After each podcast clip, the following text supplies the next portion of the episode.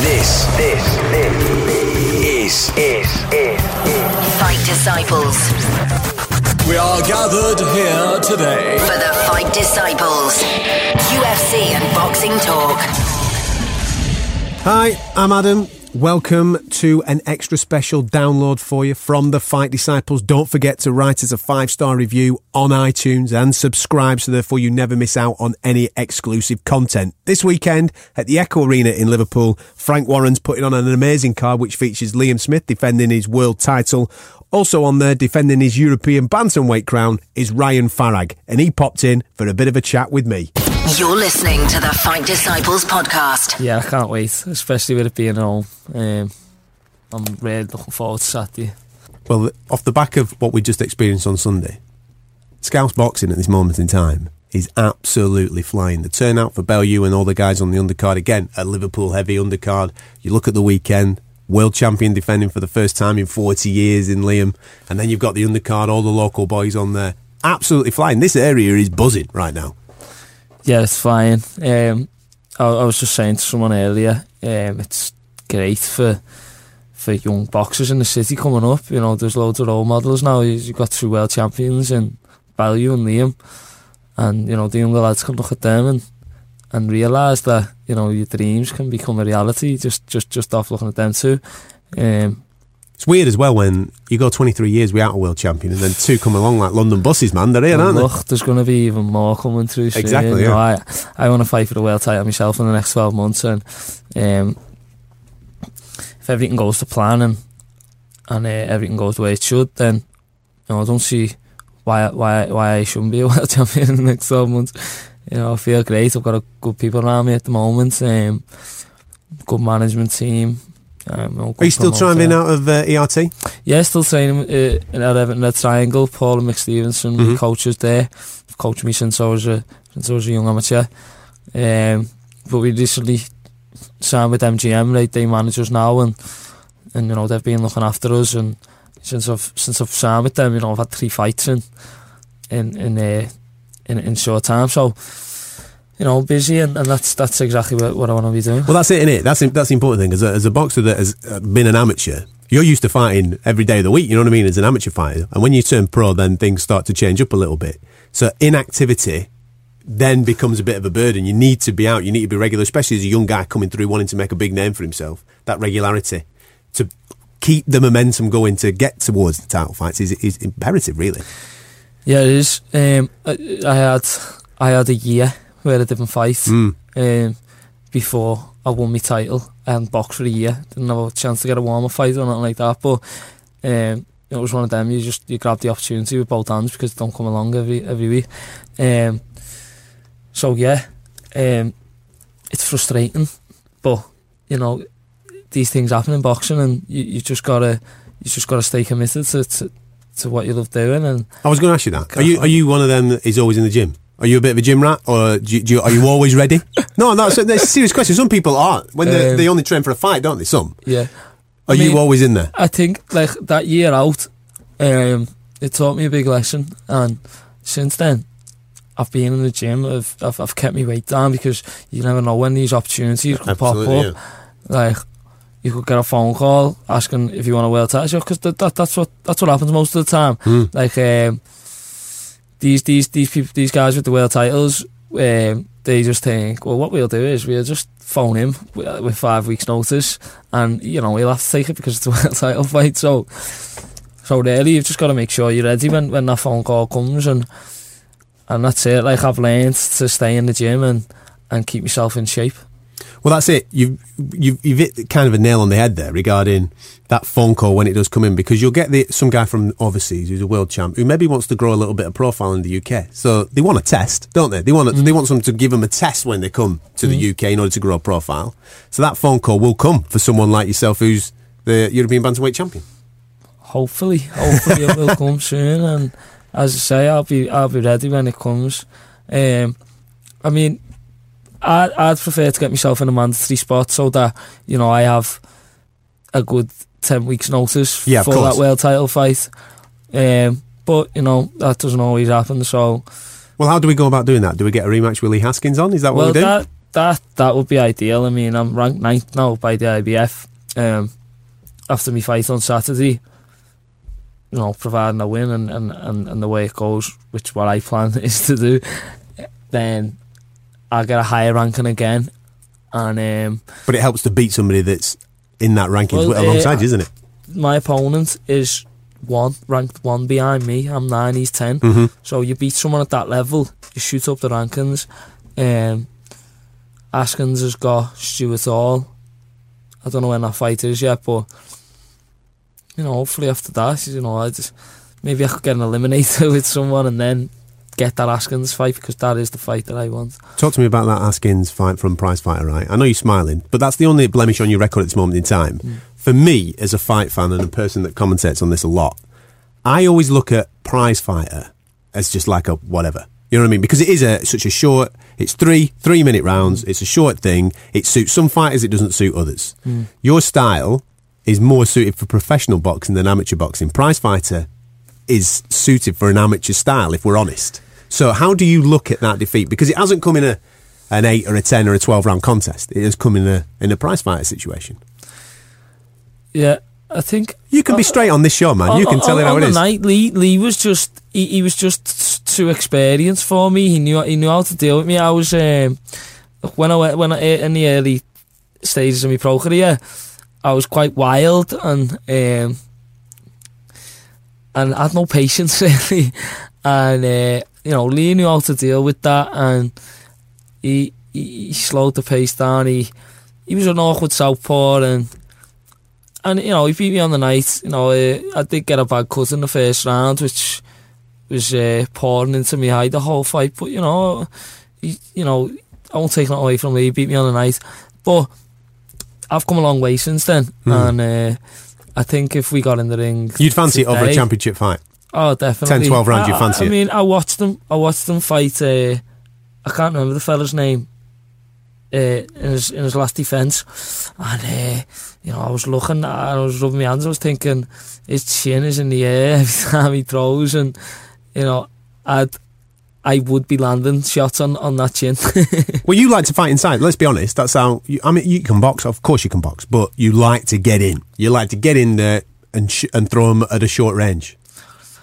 Yeah, I mean, I'd, I've been working on on both both aspects of my game, as in uh, fighting inside and fighting outside now. So on Saturday, you'll probably see a bit of a mix of both. Yeah, but traditionally, your natural instinct.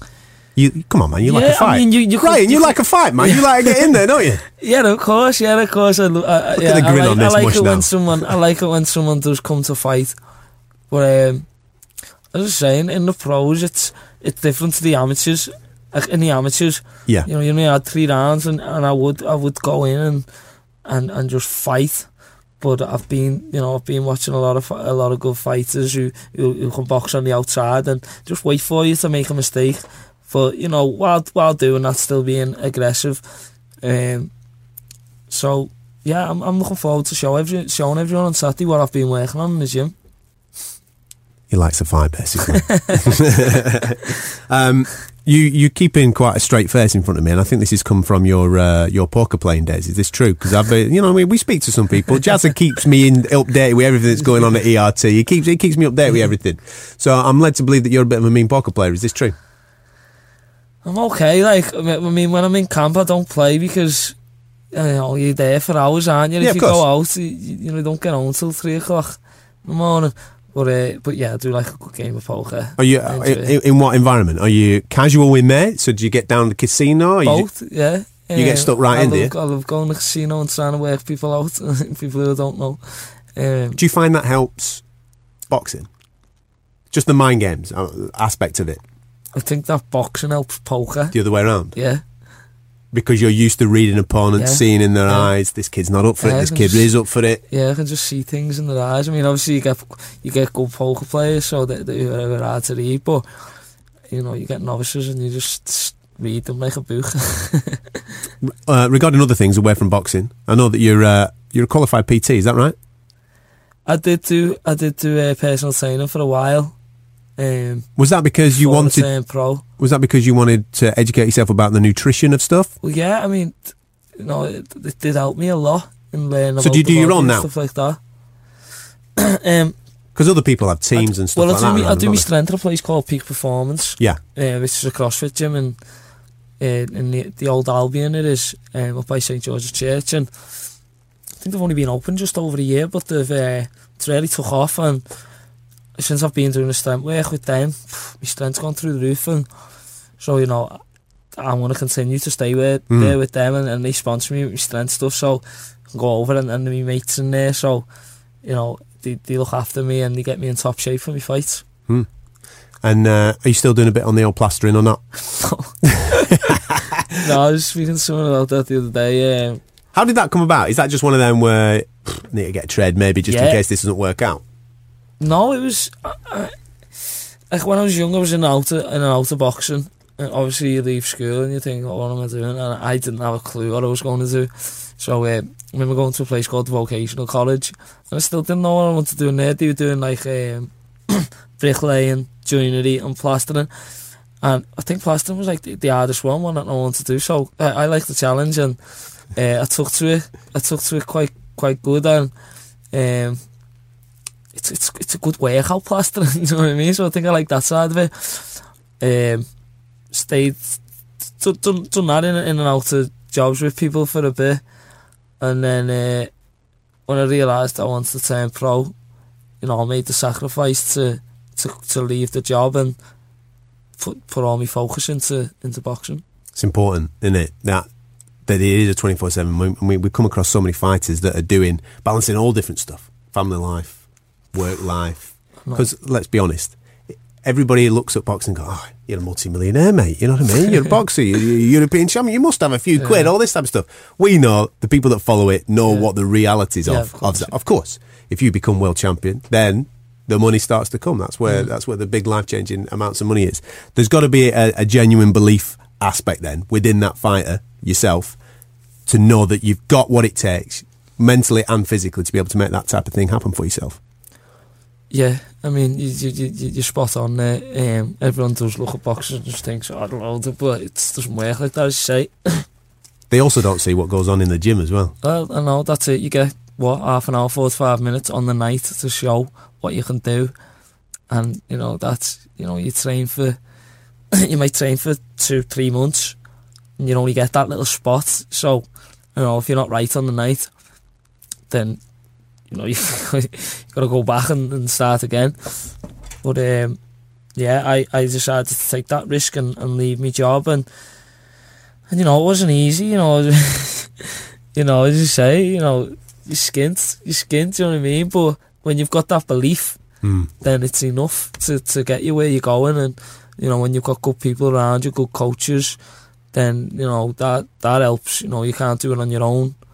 Um, you know, I've got a, I've got a few people to thank for that. You know, sitting here with this Kate. It's not Ket, by the way. It's Kate. Yeah, I'm going to say, man, you know, you don't want to stay um, off the ket, pal. But they they're actually they're actually uh, a Bosch company. Them they they program the robots uh, that build your cars in like Vauxhall and places like that. It stands for Kevin and Elliot Toomey. It just so happens to spell Ket. you know, a lot of people do ask about that. Not horse tranquilizer. But no, it's it's not the stuff that all the kids are on these days. It's, they're, they're actually a really good company and they've helped me out from the start. So, you know, big thank you to them. Um, I don't know if you know Goodness, Yeah, yeah. Goodness Grill on Vauxhall. Well, they they help me out. They give me all my meals, which, you know, you know, when I get home from the gym, I don't want to cook, you know, and I haven't got a bed, so I've got no one to cook for me. So they do all my cooking for me, and uh, you know, That support network's important, though. And you, uh, earlier on, we alluded, alluded to ERT as well. How important is it for you to be involved in a gym like that when you've got guys around you like Jazza and all those type of boys that are obviously as equally as ambitious as you to go and hit their own goals? Pulls you along a bit, doesn't it? definitely. Um, like Kev Satch, for example, we uh, There's a he was- character. he was in the gym area, um, yeah. um, and I remember, I, I just remember over the years, like one sec, you know, Kev would be up there, and then. You know, I'd have to work harder than him, and then I'd go up, and we were just been dragging each other up Yeah. for years now. And then obviously Jazza came, Steve Lewis, and you know, you've got a load of amateurs coming up, Peter McGrail, but uh, Brandon Dial just turned over.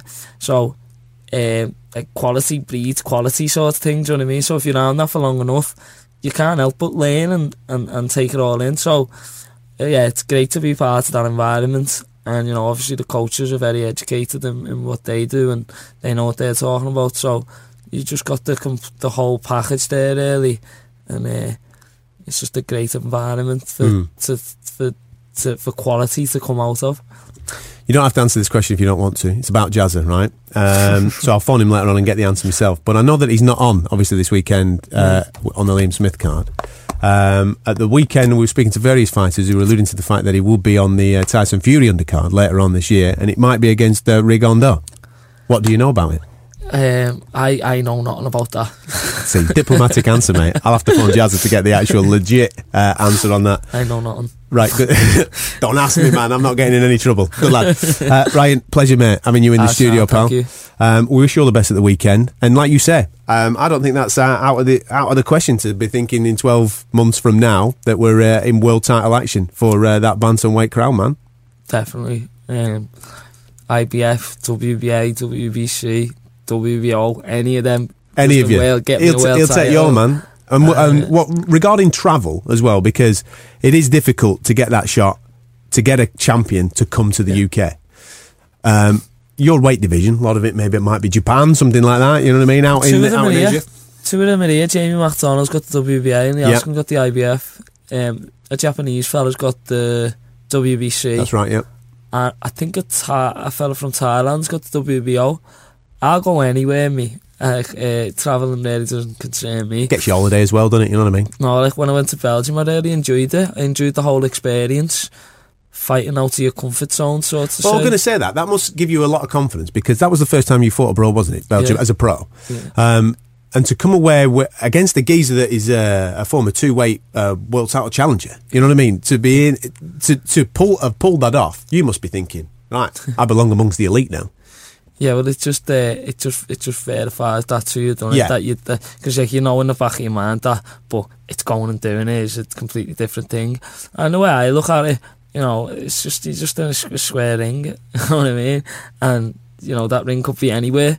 You know, you just gotta you just gotta do what you do uh, on any other night and and just stay focused and not let not let anything bother you. I mean, the Belgium crowd were the, you know, the Belgians are nice people, so it weren't really hostile, so I didn't get to experience that, which, you know, I wouldn't have minded because I would have liked to have seen how, how, how it felt just to be in, Mm. in that environment because it, it, it, will, it will happen one day, I'm sure. Um, but yeah, it, I, I love travelling. I'll, I'll, go, I'll, go, I'll go anywhere and fight. Thank you for listening. If you like what you heard, subscribe via iTunes.